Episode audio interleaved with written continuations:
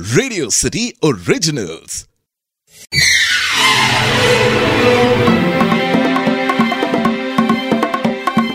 बॉलीवुड के iconic villain में आज हम बात करेंगे एक ऐसे विलन की जो आए तो थे हीरो बनने लेकिन वो बन गए विलन ये एक ऐसे विलन थे जो स्क्रीन पर हीरो की तरह दिखते थे।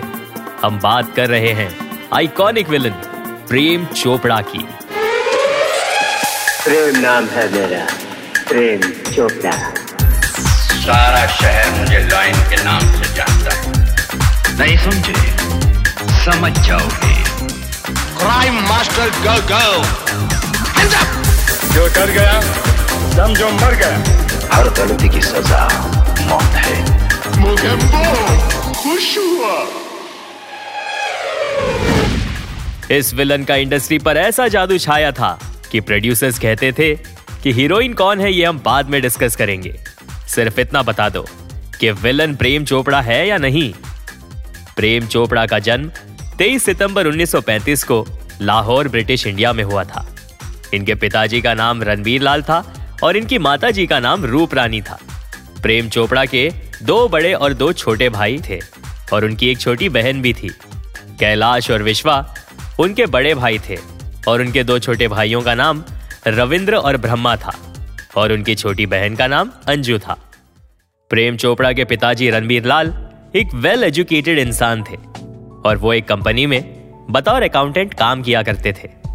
पार्टीशन से पहले सब कुछ सही चल रहा था, लेकिन साल 1947 में भारत का पार्टीशन हो गया और वो दौर एक खौफनाक मंजर था। इस वजह से प्रेम चोपड़ा साहब का परिवार अंबाला, पंजाब पहुँचा।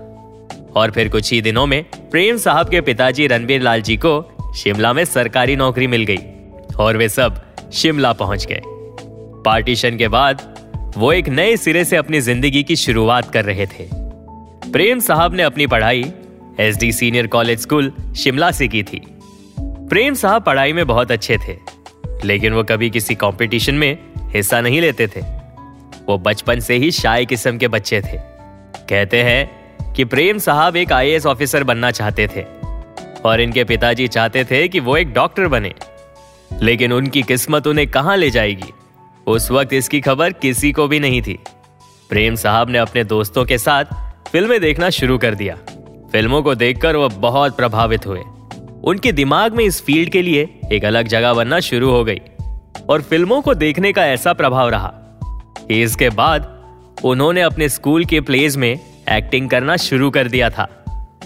जब वो ग्रेजुएशन के लिए म्यूनसिपल भार्गव कॉलेज पहुँचे तो इन्होंने साइंस सब्जेक्ट लिया था। क्योंकि साइंस एक ऐसा सब्जेक्ट था, जिसमें दूसरे सब्जेक्ट से ज़्यादा मेहनत करनी पड़ती है। इस वजह से वो extra curricular activities specially drama में पार्टिसिपेट नहीं कर पाते थे। और इसी कारणवश उन्होंने अपने कॉलेज के प्रिंसिपल को लेटर लिखने का फैसला किया।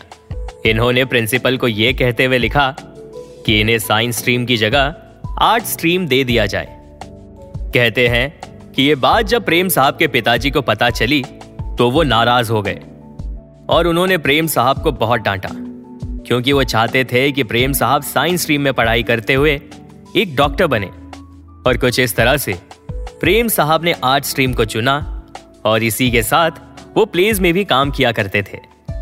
प्रेम साहब ने एक प्ले ग्रुप ज्वाइन कर लिया था। और उन्हीं के साथ मिलकर इन्होंने कई प्लेज में एक्टिंग भी की। उनका एक्टिंग की तरफ़ ज़्यादा झुकाव देखने के बाद इनके बड़े भाई साहब ने उन्हें समझाते हुए कहा कि न तो उनके पास कोई पुश्तैनी जायदाद है और ना ही कोई बड़ा बिज़नेस इसलिए ग्रेजुएशन कंप्लीट कर लो, क्योंकि अपने पैरों पर खड़े होने के लिए सक्सेसफुली आगे बढ़ने के लिए ग्रेजुएशन तो करना ही होगा और इसके लिए पढ़ाई पर ध्यान देना होगा। प्रेम साहब स्मार्ट थे। वो अपने भाई साहब की कही बात को समझ गए और उनकी कही बातों को फॉलो करते हुए उन्होंने ड्रामा के साथ साथ पढ़ाई पर ज़्यादा ध्यान देना शुरू कर दिया। प्रेम साहब शुरुआत से ही अपने कैरेक्टर को पोर्ट्रे करने में बहुत मेहनत किया करते थे और दर्शकों को उनकी परफॉर्मेंस पसंद भी आती थी। शिमला में स्थित गेटी थिएटर एक बहुत ही फ़ेमस थिएटर हुआ करता था और लोग वहाँ प्लेस देखने आया करते थे। प्रेम साहब हिंदी और इंग्लिश दोनों ही भाषाओं में प्लेस किया करते थे। उस वक्त तक प्रेम साहब ने कई प्लेज में अपना अभिनय दिखाया था। और ऐसे ही एक प्ले का नाम था सामरा जिसमें प्रेम चोपड़ा ने अपने अभिनय का ऐसा प्रदर्शन दिया था कि हर कोई देखता ही रह गया। आपको यह जानकर खुशी होगी कि इस प्ले में उनके साथ एक और ऐसे शख्स परफॉर्म कर रहे थे, जो कि आगे चलकर प्रेम साहब की ही तरह आइकॉनिक विलन बने। और वह शख्स थे अमरीश पुरी। अमरीश पुरी प्रेम चोपड़ा के साथ उसी कॉलेज में पढ़ा करते थे और अमरीश पुरी प्रेम चोपड़ा के सीनियर थे। उस वक्त ये किसी ने भी नहीं सोचा था कि ये दोनों फ्यूचर में एक बहुत ही कामयाब कलाकार बनेंगे। ग्रेजुएशन करने के बाद प्रेम साहब से उनके घर वालों ने कहा कि वे अब नौकरी करें। फिर प्रेम साहब ने नेशनल सीविंग सर्टिफिकेट में काम करना शुरू कर दिया। जब उनका ट्रांसफ़र करनाल में हुआ तो वो करनाल पहुँचे और फिर कुछ ही समय के बाद उनका ट्रांसफ़र दिल्ली में हुआ। और दिल्ली में उन्होंने एक थिएटर ग्रुप ज्वाइन कर लिया। अब क्योंकि उनके दिल में अभी भी फ़िल्मों में एक्टिंग करने की चाहत थी तो एक दिन उन्होंने तय किया कि वो मुंबई में जाकर अपना लक आजमाएँगे और इसी सोच के साथ वो मुंबई के लिए निकल पड़े। मुंबई पहुँचने पर प्रेम साहब को लगता था कि उन्हें तुरंत ही फ़िल्मों में काम मिल जाएगा, क्योंकि वह थिएटर में अच्छी तरह से अभिनय कर लेते थे, और दर्शकों को भी उनका अभिनय पसंद आता था। लेकिन ऐसा कुछ नहीं हुआ। जब वो मुंबई आए तो उन्होंने कई स्टूडियोज के चक्कर काटे, लेकिन किसी ने भी उन्हें काम नहीं दिया। प्रेम साहब को ऐसा लगने लगा जैसे कि उनका सपना टूट सा गया हो। फ़िल्मों में काम नहीं मिल रहा था। अपने साथ जो पैसे लेकर आए थे, वो भी खत्म होने को थे। खाने, पीने और रहने तक का खर्चा उठाना मुश्किल हो पड़ा था। प्रेम साहब ने तय किया कि वो कहीं नौकरी करेंगे और इस नौकरी के साथ वो अपना फ़िल्मों में काम ढूँढने का स्ट्रगल जारी रखेंगे। और इसी सोच के साथ उन्होंने सीमेंस एम्प्लॉयमेंट ऑफ़िस मुंबई में काम करना शुरू कर दिया।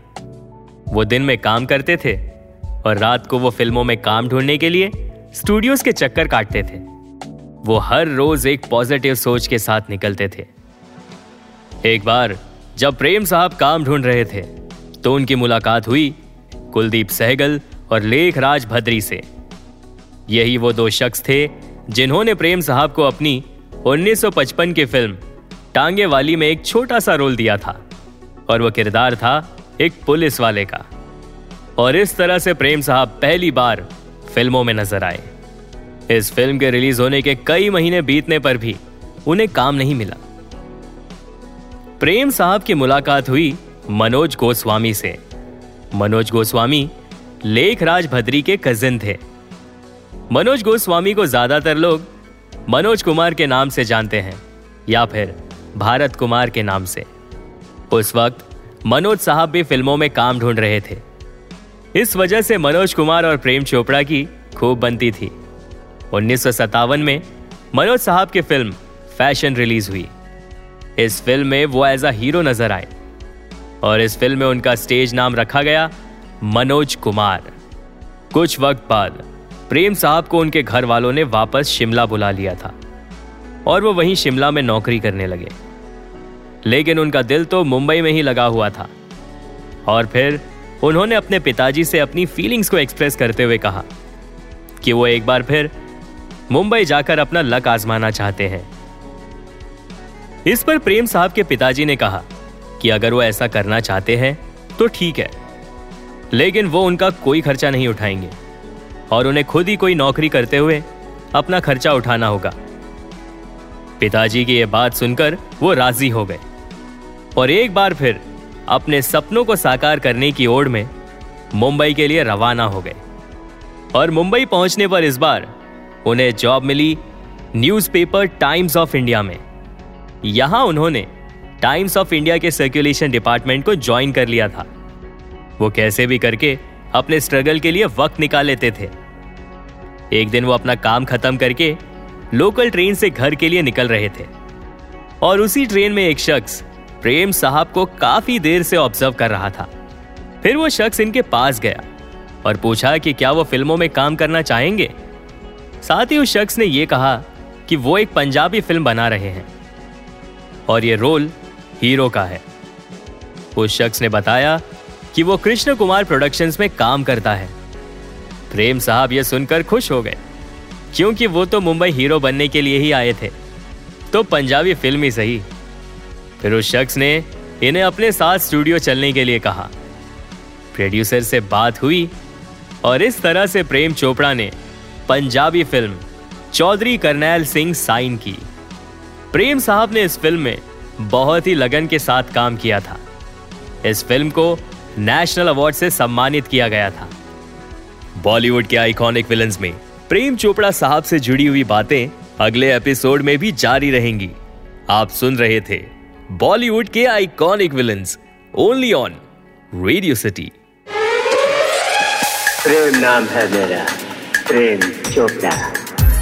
सारा शहर मुझे लाइन के नाम से जानता है। नहीं समझे? समझ जाओगे।